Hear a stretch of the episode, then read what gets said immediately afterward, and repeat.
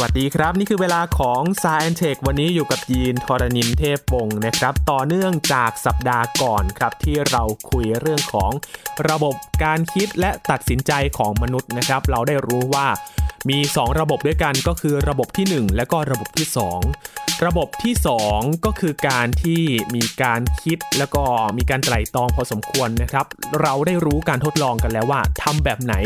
ถึงจะได้รู้ว่าแบบนี้คือการคิดแบบที่ 2 แล้วในการคิดแบบที่2นั้นคิดอย่างไรกันบ้าง คราวนี้มาถึงระบบที่ 1 กันบ้างครับ การคิดที่ใช้อารมณ์ แล้วก็สัญชาตญาณมาเกี่ยวข้องนะครับ มาดูการทดลองกันว่า เขารู้ได้อย่างไรว่ามนุษย์นั้นกำลังคิดแบบที่ 1 อยู่ ติดตามได้ใน Science Tech วันนี้ครับ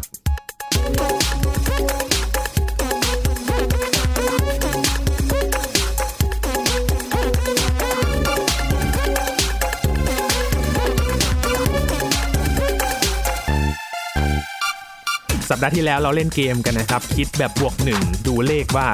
เลขที่เราเห็นเนี่ยบวกหนึ่งแล้วเป็นยังไงแล้วก็เล่นเกมกันสนุกสนานพอสมควรเลยนะครับ แล้วได้รู้ว่าการคิดแบบที่สองนั้นน่ะที่เราต้องใช้การคิดเยอะๆเนี่ย รูม่านตามันจะขยายใหญ่ขึ้นครับ ได้เห็นกระบวนการแล้วก็การทดลองที่น่าสนใจ แล้วก็สามารถนำเกมไปใช้กันได้เลยนะครับ สัปดาห์นี้มาคุยกันเรื่องของระบบที่ 1 กันบ้างครับ เกี่ยวกับอารมณ์และสัญชาตญาณนะครับว่าเขารู้ได้ยังไงว่าเราใช้อารมณ์ แล้วก็สัญชาตญาณตัดสินกันแน่ เพราะว่าอย่างที่อาจารย์พงศกรได้เล่าให้ฟังนะครับว่าการคิดระบบที่1เนี่ยเราไม่รู้ตัวหรอกมารู้ตัวอีกทีเนี่ยก็มาคิดได้แล้วว่า เออ เราใช้อารมณ์คิดไปนั่นเองนะครับ วันนี้มาดูกันครับว่าเขาจะทดลองอย่างไร รู้ได้อย่างไรว่ามนุษย์คิดแบบที่1นะครับ วันนี้อยู่กับอาจารย์พงศกรสายเพชรแล้วครับ สวัสดีครับอาจารย์ครับ สวัสดีครับคุณยีนครับ สวัสดีครับท่านผู้ฟังครับ อย่างที่เรารู้กันแล้วนะครับ อาจารย์ว่าการคิดแบบที่ 1 หรือว่าการใช้อารมณ์ตัดสินเนี่ยเราไม่รู้ตัวบางทีที่เรานั่งนั่งกันอยู่ตอนนี้เนี่ยใช้อารมณ์ทำอะไรไปบ้างก็ไม่รู้เหมือนกันนะครับ แล้วการทดลองเนี่ยเขาจะศึกษาจากอะไรกันล่ะครับอาจารย์ ก็การทดลองเนี่ยเราจะดูว่ามันมีสัญญาณในสมองเนี่ยทำอะไรบางอย่าง เช่นการทำการตัดสินใจอะไรบางอย่าง ก่อนที่เราจะรู้ตัวว่าเราตัดสินใจอะไรไหมครับนะจริง ๆ เนี่ยเวลาเราพูดคุยกันเนี่ยแล้วก็ใช่ไหมพูดคุยผ่านไมโครโฟน คิดว่าจะคุยเรื่องอะไรต่างๆเนี่ยเราใช้ระบบที่สองนั่งเรียบเรียงความคิดแล้วดึงข้อมูลมา แต่ว่าขณะเดียวกันร่างกายเราก็ไม่ได้อยู่เฉยๆนะเราจะขยับตัวไปมามีความเมื่อยก็ เหยียดตัว หรือว่าการหายใจครับใช่ไหมหายใจเร็วหายใจช้าอะไรพวกเนี้ยมันเป็นระบบที่ควบคุมโดยอัตโนมัติอยู่เยอะแยะไปหมดเลยนะอืมนอกจากไอ้เรื่องการทำงานแบบอัตโนมัติทั้งหลายเนี่ยไอการทดลองที่ผมจะเล่าให้ฟังเนี่ยมันจะโชว์ว่าการตัดสินใจหลาย ๆ อย่าง มันตัดสินใจไปก่อน แล้วเราค่อยมาหา เราค่อยมาคิดเข้าใจทีหลังว่าเราเป็นคนเลือกการตัดสินใจนั้นด้วยซ้ำนะนะอืมเออซึ่งมันก็ตลกดีมันคล้าย ๆ ว่า ไอ้ระบบที่สองเนี่ย มันเป็นระบบที่แบบคล้ายๆมาเล่าเรื่องทีหลัง พยายามมาพูดเป็นเรื่องเป็นราวว่ามันเกิดอะไรขึ้นบ้างในร่างกายนี้ในสมองนี้อะคืออย่าลืมว่าในสมองเราเนี่ย จริงๆไอ้สิ่งที่เรียกว่าเราเนี่ยมันมันประหลาดมันไม่ใช่ระบบหรือร่างกายที่มันส่งสัญญาณออกมาเท่าไหร่หรอกไอ้สิ่งที่เรียกว่าเราเนี่ยคือระบบที่สองมันพูดคุยแล้วมันก็เล่าเรื่อง แต่จริง ๆ แล้วตัวสมองของเราเนี่ยมันมีเซลล์เป็นแสนล้านเซลล์ แล้วก็ยิงสัญญาณไปมากันใหญ่เต็มไปหมดเลยอะ ไอ้สัญญาณทั้งหมดเนี่ยมันจะต้องถูกรวบรวมมาให้ขยับร่างกาย ให้มีการตัดสินใจ ให้ระบบที่สองมารวบรวมข้อมูล แล้วก็บอกว่าเรากำลังจะทำอะไรอยู่ไงนั้นจริง ๆ แล้วไอ้การศึกษาด้านเนี้ยว่าไอ้ระบบที่หนึ่งมันทำอะไรบ้างเนี่ยมันก็ยากนะมันศึกษายากแต่ว่าก็ทำกันมานานหลายสิบปีแล้วล่ะแล้วก็พบอะไรหลาย ๆ อย่าง ก็เลยเดี๋ยวพูดคุยถึงการทดลองแล้วกันเดี๋ยวผมจะเล่าว่าการทดลองมันมีอะไรบ้างนะคครับรับไอการทดลองที่หนึ่งนี่คือเกิดมาประมาณปี 1970 1980 ก็หลายสิบปีแล้วนะครับอันนี้เป็นอันแรก ๆ เลย การทดลองเนี่ยเราจะโชว์ว่าเวลาคนตั้งใจจะทำอะไรเนี่ย มันมีสัญญาณไฟฟ้าขึ้นมาในอืมสมองก่อนครับนะซึ่งเทคโนโลยีที่เกี่ยวข้องในการทดลองเนี่ยมันก็หลายสิบปีใช่ไหมก็ไม่ค่อยมันยำอะไรเท่าไหร่หรอก เพราะฉะนั้นผลที่ออกมาคนก็จะเถียงกันได้เยอะงงๆนะแต่ว่าเดี๋ยวเล่าก่อนว่าเขาทำอะไรครับอย่างแรก เขาจะมีจอหนึ่งจอ ไอ้จอเนี้ยจะมีจุดแล้วก็วิ่งวนไปเรื่อยๆ เหมือนกับจุดวิ่งเป็นวงกลมครับ เหมือนกับหน้านาฬิกา ไอ้จุดนี้ก็วิ่งด้วยความเร็วคงที่ใช่ไหมเพราะฉะนั้นตำแหน่งของจุดมันก็จะบอกว่าเป็นเวลาอะไรได้ คือมันเขาไม่เห็นไม่ได้เห็นนาฬิกาจริง ๆ แต่ว่าไอเนี้ยทำหน้าที่แทนนาฬิกานะ จุดที่วิ่งวิ่งบนจอ ต่อไปเราก็จะมีอุปกรณ์วัดคลื่นสมอง ก็คือคลื่น EEG เนี่ยไว้ที่ศีรษะนะ ไว้ที่ส่วนต่างๆในศีรษะมีหลายแห่งเลย แล้วก็อีกอันนึงก็ติดเครื่องวัดคลื่นไฟฟ้าในกล้ามเนื้อ หรือเครื่อง EMG ไว้ที่แขน แล้วต่อไปการทดลองจะเริ่มโดยให้ผู้ทดลองเนี่ยมีเครื่อง EEG ติดที่ศีรษะวัดคลื่นสมอง แล้วก็มี EMG ที่แขนเพื่อวัดสัญญาณที่กล้ามเนื้อ แล้วก็นั่งที่เก้าอี้ แล้วก็มองที่จุดที่วิ่งวนไปที่หน้าจอเนี่ย ให้ฝึกหัดก่อน ให้ขยับกล้ามเนื้อ เช่น กดปุ่มบ้าง หรือขยับนิ้วขยับข้อมือ เป็นการทำการคุ้นเคย ความคุ้นเคยนะขณะเดียวกันเนี่ย พอทดสอบอย่างนี้เนี่ยเราก็จะเห็นสัญญาณไฟฟ้าที่สมอง แล้วก็สัญญาณไฟฟ้าที่กล้ามเนื้อใช่ไหมอันนี้ก็โอเค คือสัญญาณไฟฟ้าที่สมองเต้นเต้นไปนะกล้ามเนื้อก็ขยับตามนะครับ แล้วก็การทดลองนี่ก็คือทดลองกดปุ่ม คือขณะที่ ผู้ทดลองเนี่ยนั่งทดลองอยู่เนี่ย ดูไอ้จุดบนจอที่วิ่งไปบนกลมเนี่ย แล้วพอต้องการจะกดปุ่มเมื่อไหร่ คิดแล้วก็กดปุ่มเลยนะครับ โดยที่คนที่กดปุ่มเนี่ยจะดูว่าไอ้จุดวงกลมบนจอเนี่ย มันไปอยู่ตรงไหนแล้ว เพราะเนื่องจากวนวนไปที่ต่างๆ ใช่ไหมก็บอกว่ามันอยู่แถวนี้อยู่ตรงนี้อยู่ตรงนี้ มันเป็นเหมือนคล้ายๆ นาฬิกาแล้วก็พอกดปุ่มปุ๊บมันก็จะมีการใส่เวลาจับเวลาไว้ว่า ที่กดปุ่มไปเนี่ย มันมันคือเวลาอะไร อันนี้ก็โอเคคือ พอดูว่าตอนเริ่มคิดว่าจะกดปุ่ม แล้วก็ไปกดปุ่มจริง ๆ เนี่ย เวลามันห่างกันเท่าไหร่ เวลามันห่างกันประมาณหนึ่งส่วนห้าวินาทีนะพอเราเราเริ่มจะคิดว่าเราจะกดปุ่มแล้วปุ๊บแล้วก็นิ้วเราไปกดเนี่ยมันใช้เวลาประมาณ1นส่วนหวินาที อันนี้ก็เป็นเรื่องปกติใช่ไหมคือแบบเราคิดก่อนแล้วค่อยเราถึงกดใช่ไหมไอสิ่งที่น่าประหลาดใจคือ พอเราไปดูไอ้คลื่นสมองนะครับไอ้สัญญาณจากไฟฟ้าที่วัดคลื่นสมองเนี่ย มันมีคล้ายๆสัญญาณที่มันแรงขึ้น ประมาณครึ่งวินาทีก่อนกดปุ่ม หรือประมาณ 300มิลลิวินาที ก็คือ1ส่วน3วินาทีก่อนคิดจะกดปุ่ม คือเป็นแปลว่าอะไรแปลว่า มันมีสัญญาณไฟฟ้าที่แบบว่าดูเพิ่มขึ้นอย่างอย่างรวดเร็วเนี่ย ประมาณหนึ่งส่วนสามวินาทีก่อนที่เราจะคิดกดปุ่มด้วยซ้ำ นะเอออันนี้ก็คือไอสัญญาณเนี่ยเขาเรียกว่า RP หรือ readiness potential ก็แปลว่าอะไรล่ะ สิ่งที่ค้นพบก็คืออ่าโอเค มีสัญญาณไฟฟ้าที่ถ้าเกิดเราเห็นอันเนี้ยมันกำลังขึ้นมาสูงๆเนี่ย เราอาจจะพูดได้ว่าคนเนี้ยกำลังคิดจะกดปุ่มในหนึ่งส่วนสามวินาทีต่อไปใช่ไหมเหมือนเขาแพลนไว้ คือคิดไว้ว่าว่าจะกดตรงนี้แหละ ใช่ใช่คือ ตอนเรากำลังจะเริ่มทำอะไรบางอย่างเนี่ยคล้ายๆมันมีสัญญาณไฟฟ้าเริ่มทำแล้ว ก่อนที่เราจะรู้ตัวว่าเราจะเลือกอันนี้อันนี้ก็ตลกดีมากเลยนะ เวลานี่ประมาณหนึ่งส่วนสามวินาทีก่อนที่เราจะคิดนะไอการทดลองเนี่ยก็มีการทดลองในหลาย ๆ แบบ ตั้งแต่กดปุ่ม หรือว่าให้ยกนิ้วหรือว่าขยับข้อมืออะไร นี่คือการใช้กล้ามเนื้อง่าย ๆ แล้วก็พบสัญญาณประเภทนี้ในหลาย ๆ การทดลอง ก็หลาย ๆ คนก็บอก เออ พยายามตีความให้มันดูน่าตกใจมากเลยคือแบบว่าจริง ๆ แล้วเราไม่มีความสามารถในการเลือกหรือตัดสินใจอะไรหรอกเพราะว่าไอ้สิ่งที่เรียกว่าเราเนี่ยมันเป็นภาพลวงตาเราตัวตนเราไม่มีจริง ๆ อันนี้ก็เป็นเป็นค่ายหนึ่งที่พยายามตีความอันนี้ อีกค่ายหนึ่งก็บอกว่ามันไม่เชิงอย่างนั้นนะมันเป็นเพียงแต่ว่าแค่บอกว่ามันมีระบบที่แบบว่าเราทำงานอะไรบางอย่าง การตัดสินใจของเราเนี่ยกับสิ่งที่เราเรียกว่า เรามานั่งคิดทีหลังว่าเราตัดสินใจแล้วนะ มันแค่มีดีเลย์แค่นั้นเอง อันนี้ก็คือเขาก็แบบพยายามอะไรล่ะ ถกเถียงกันนะนะว่าจริง ๆ แล้วมนุษย์สามารถตัดสินใจอะไรได้อิสระหรือเปล่าแล้วก็มีอีกอันหนึ่งมีอีกทีมหนึ่งที่บอกว่า หรือว่าสัญญาณเนี่ยมันเป็นแค่สัญญาณที่แบบมันก็แบบแกว่งไปแกว่งมาในสมองอยู่แล้ว แล้วพอมันใหญ่ถึงระดับหนึ่งปุ๊บเราถึงจะเริ่มตัดสินใจทำอะไรบางอย่าง คล้ายๆ ว่ามันเป็นตัวกระตุ้นให้เริ่มตัดสินใจหรือเปล่า อาจจะไม่ได้บอกว่าเราตัดสินใจอะไร ใช่ไหมอันนี้ก็เป็นการทดลองแรกที่แบบเมื่อหลายสิบปีที่แล้วเมื่อยุคเจ็ดศูนย์แปดศูนย์เลยนะ ก็คือสี่สิบห้าสิบปีที่แล้ว ที่โชว์ว่าเอ้ยมันมีอะไรประหลาดในสมองแล้วล่ะ คือไอ้ส่วนที่แบบจิตใต้สำนึกเนี่ย คือไอ้สัญญาณต่างๆ ในสมองที่เราไม่รู้ตัวเนี่ย มันทำอะไรบางอย่างที่เกี่ยวกับการตัดสินใจของเรา แล้วก็รู้สึกมันจะทำก่อนที่รู้ว่าเราจะตัดสินใจอะไรด้วยซ้ำเออ อันนี้ก็เป็น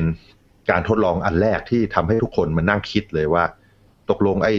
จิตใต้สำนึกเนี่ยมันตัดสินใจอะไรต่างๆ ให้เราเยอะแค่ไหนนะอันนี้เขาเรียกว่าการทดลองของเบนจามินลิเบตนะครับคุณลิเบตนี่ก็สะกดว่า L I B E T ก็อาจจะไป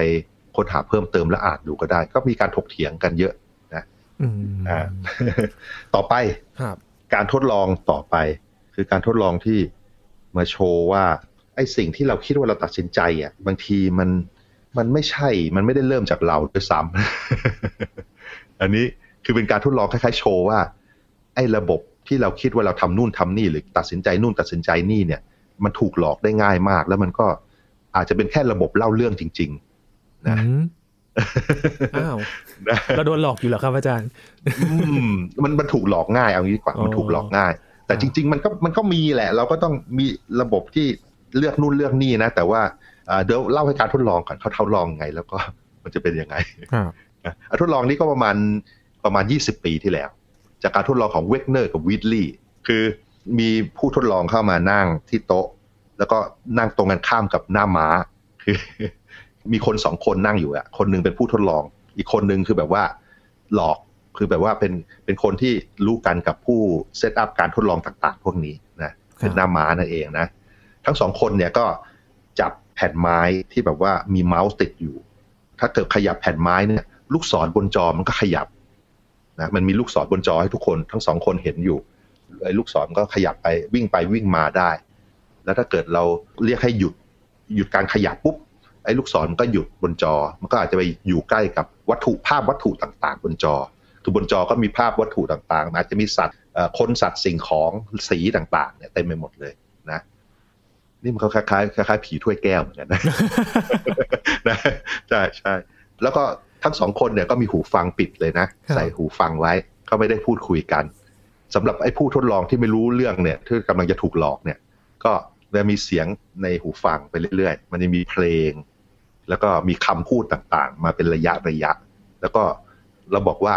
ก็ถูกหลอกว่าไอ้คำต่างๆ ที่มาเป็นระยะระยะเนี่ยเป็นคำคำที่รบกวนสมาธิเฉยๆ ส่วนเพลงเนี่ยมันแบบว่าเพลงมันจะเบาจะค่อยจะบอกว่าให้หยุดลูกศรที่ไหน ให้หยุดเมื่อไหร่นะอืมอ่าโอเค แต่จริง ๆ แล้วเนี่ย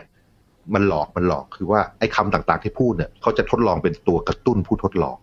นะตอนนี้ก็จะจะไว้มีหูฟังมีเพลง มีคำพูดไปเรื่อยๆ จากนั้น ไอ้หน้าม้าเนี่ยมาทำอะไร หน้าม้าก็มาทำการทดลองในสองกรณี กรณีแรกเนี่ยหน้าม้าจะเป็นคนบังคับให้ลูกศรหยุดนะอืม แบบที่สองคือหน้าม้าปล่อยให้ผู้ทดลองบังคับลูกศรเอง เพื่อให้เกิดความไม่แน่นอนอะไรบางอย่าง คือคนที่มาทดลองไม่แน่ใจว่าตัวเองเป็นคนบังคับลูกศรอยู่หรือเปล่าครับแล้วก็ทำการทดลอง การทดลองแต่ละรอบก็อาจจะเป็นหลายสิบวินาทียี่สิบสามสิบวินาที มีเพลง มีคำพูด มีอะไรตามไปเรื่อยๆ แล้วในที่สุดลูกศรก็จะหยุด พอลูกศรหยุดปุ๊บเราก็จะให้ผู้ทดลองให้คะแนนว่า ระหว่างศูนย์ถึงร้อยความมั่นใจว่า ถ้าศูนย์เนี่ยแปลว่าฉันเองฉันปล่อยให้ลูกศรมันหยุดเองนะขณะที่ร้อยฉันมั่นใจว่าฉันเป็นคนบังคับลูกศรให้หยุดศูนย์คือปล่อยให้ลูกศรหยุดแปลว่าหน้าม้าเป็นคนทำให้หยุดใช่ไหมขณะที่ถ้าร้อยจะแปลว่า ฉันมั่นใจมากเลยฉันเป็นคนทำให้หยุดครับ ก็ปรากฏว่า ในกรณีที่หน้าม้าเป็นคนบังคับลูกศรเนี่ยนะคือจริง ๆ คือถ้าหน้าม้าเป็นคนบังคับลูกศรเพราะฉะนั้นผู้เข้าไปทดลองเนี่ยไม่ได้บังคับอะไรทั้งสิ้นเลยนะอืม แต่ว่าถ้าเกิดมีคำพูดมากระตุ้น มันมีคำพูดเช่น เรียกว่าหมู เรียกว่าหมูก็แล้วกันครับภายในไม่เกินห้าวินาทีก่อนลูกศรจะหยุดเนี่ย บอกว่าหมู แล้วก็นามาก็บังคับให้ลูกศรไปอยู่ใกล้ๆหมูแล้วก็หยุดใช่ไหมปรากฏว่าผู้ที่เข้าทดลองเนี่ย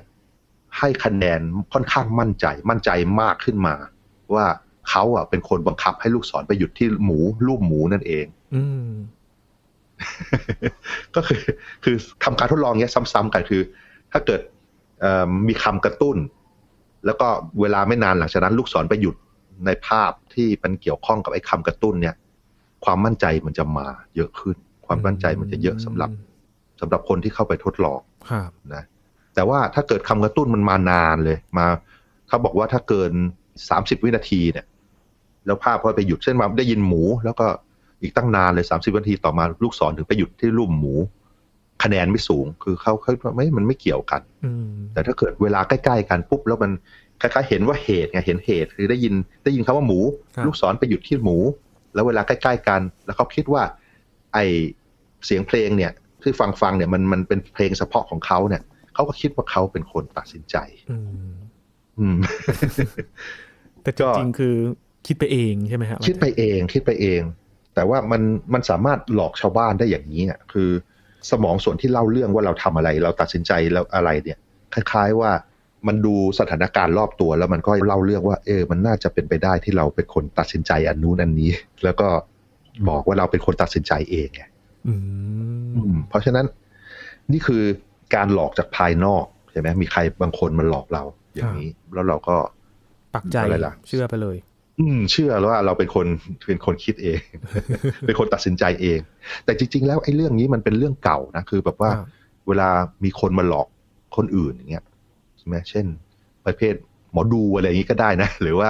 คนที่แบบว่ามีคนไปขอคำปรึกษาเงี้ยบางทีเขาจะให้คำมากระตุ้นสมอง หรือว่าสร้างสถานการณ์ต่างๆทำให้เราคิดว่าสิ่งต่างๆ ที่เราเลือกเราคิดเนี่ย มันเป็นสิ่งที่เราเลือกเองคิดเองนะอืม ก็คือมันเป็นจุดอ่อนแบบนี้อะแต่ว่าการทดลองนี้มันเห็นทำให้เห็นได้ชัดว่า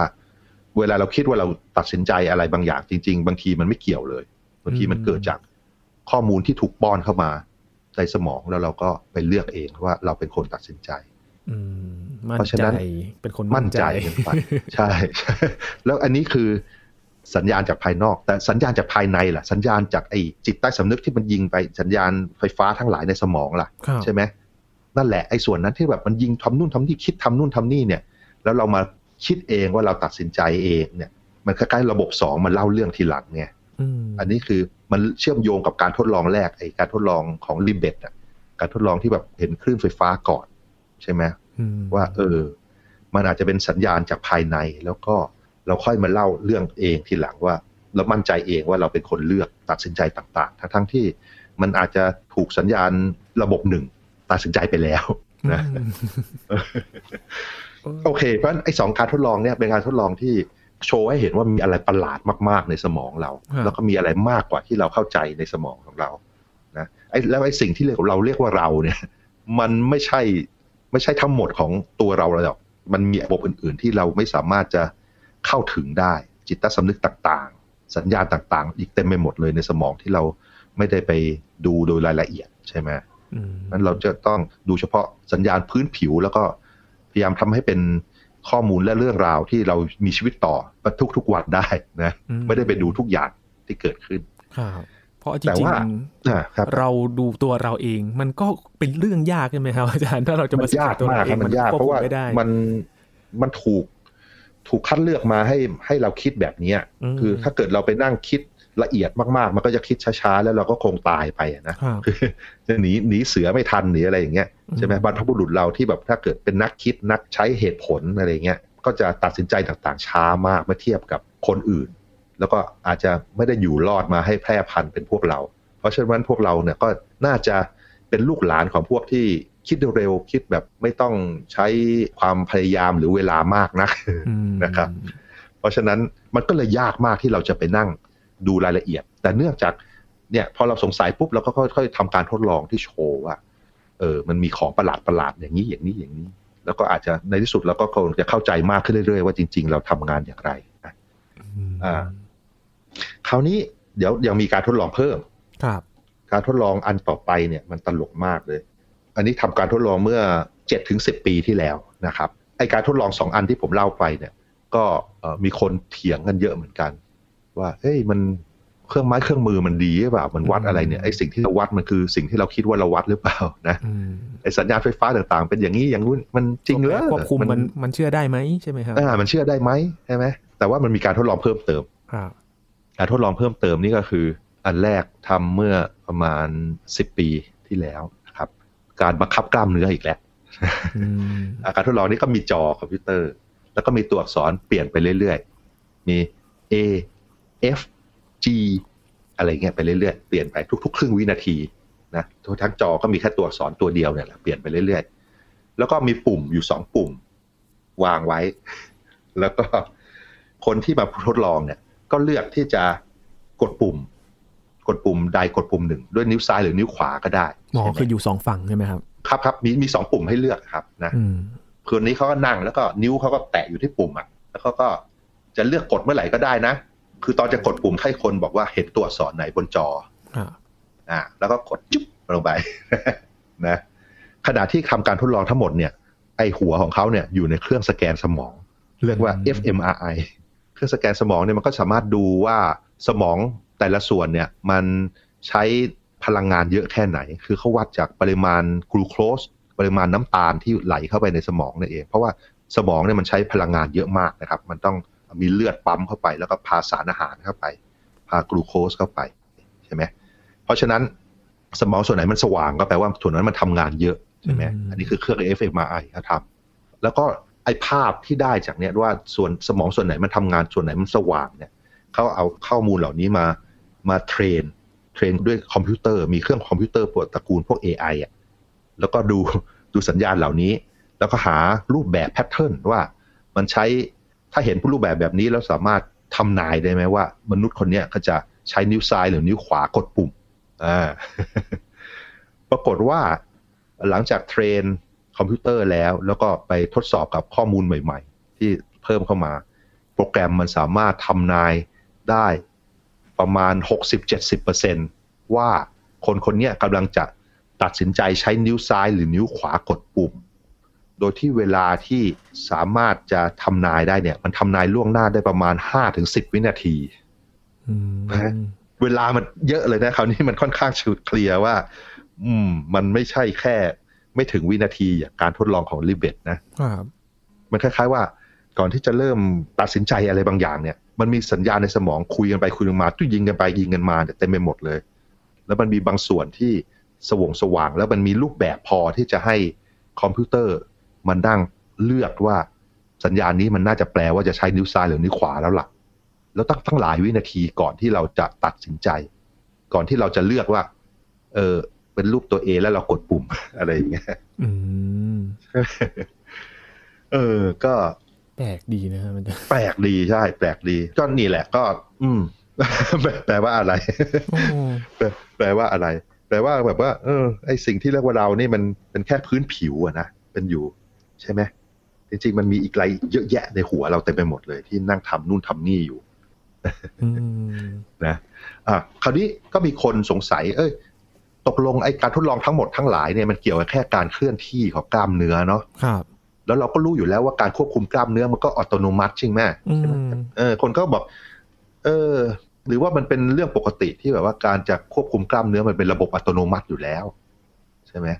ก็เลยมีการทดลองตามต่อมา การทดลองตามมาประมาณเจ็ดปีที่แล้วครับนะก็คือไอ้กลุ่มเดิมเนี่ยกลุ่มที่ใช้เครื่อง fMRI ดูสมองเนี่ยคราวนี้แทนที่จะให้กดปุ่มด้วยนิ้วซ้ายหรือนิ้วขวาใช่ไหมเขาจะมีตัวเลขขึ้นมาบนจอไปเรื่อยๆ แล้วให้คนคิดว่าจะบวกหรือลบ ให้บวกหรือลบเลขจะให้บวกหรือลบแล้วก็จะมีแบบตัวให้เลือกไงว่า ผลเป็นยังไงแปลว่า คือสามารถเลือกได้ว่าจะบวกหรือลบเลขนะ คือมีตัวเลขแล้วก็หน้าและหลังนะครับ อาจารย์ คือสมมุติว่ามีมีเลขขึ้นมาสองตัว มีห้ากับสามใช่ไหมถ้าบวกถ้าคิดจะบวกมันก็จะเป็นเลขแปดแปดใช่ไหมฮะครับถ้าลบก็เป็นสองใช่ไหมอืโดยที่จอต่อไปก็จะเป็นคำตอบ มีคำตอบให้เลือก เช่นมีมีแปดมีสิบมีสองมีหกอย่างเงี้ยอืมแล้วถ้าเกิดคนนั้นเขาเลือกแปดแปลว่าเมื่อกี้เขาเลือกบวกใช่ไหมครับเขาเลือกที่จะบวกห้ากับสามด้วยกันใช่ไหมอืมให้ใส่ แล้วก็คามหมาเนี่ยก็มีชุดอย่างนี้มาเรื่อยๆ มีเลขสองตัวมา แล้วก็คนก็สามารถเลือกได้เองว่าจะบวกหรือลบเลข แล้วพอดูสัญญาณไฟฟ้าในสมองด้วยเครื่อง fMRI เนี่ย มันก็ใช้ทำนายได้หลายวินาทีก่อน ว่าเขากำลังจะเลือกบวกหรือลบโอ้โหด้วยด้วยความถูกต้อง60% 70%นะอืมใช่ไหม คือจริงๆอันนี้มันไม่ใช่กล้ามเนื้อแล้วล่ะ มันเป็นคล้ายๆว่าวางแผนอะไรบางอย่างอ๋อ ว่าจะบวกหรือลบ นั่นน่ะสิ มันก็เลย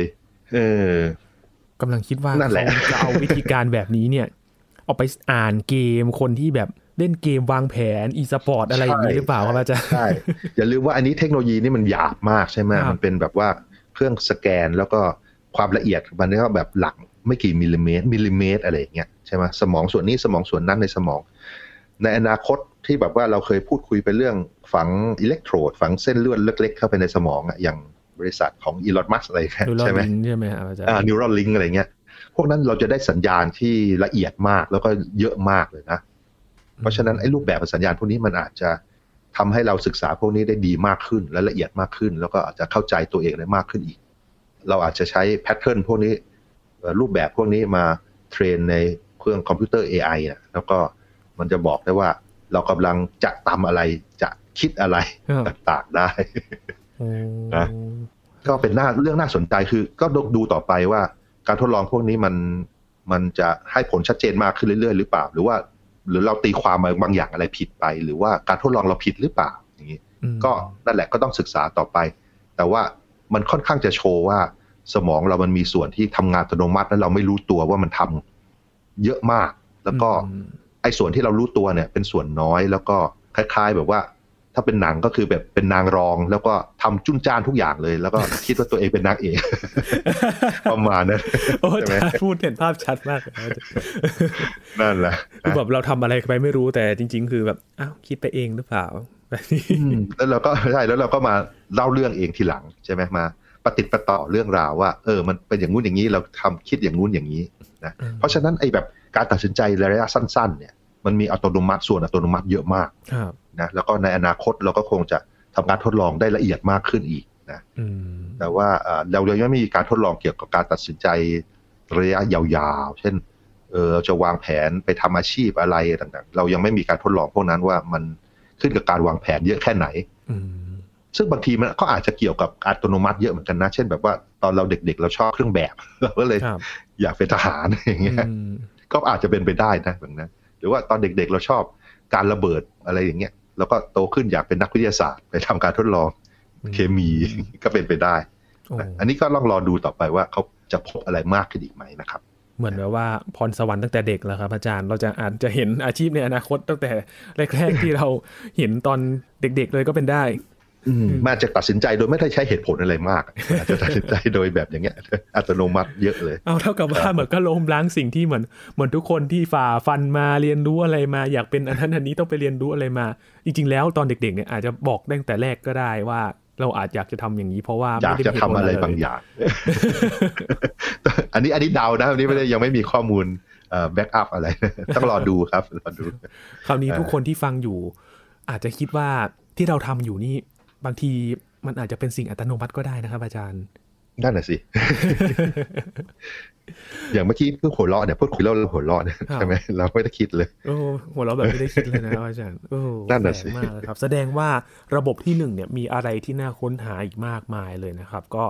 รอการทดลองที่เชื่อถือได้จะเรียกว่า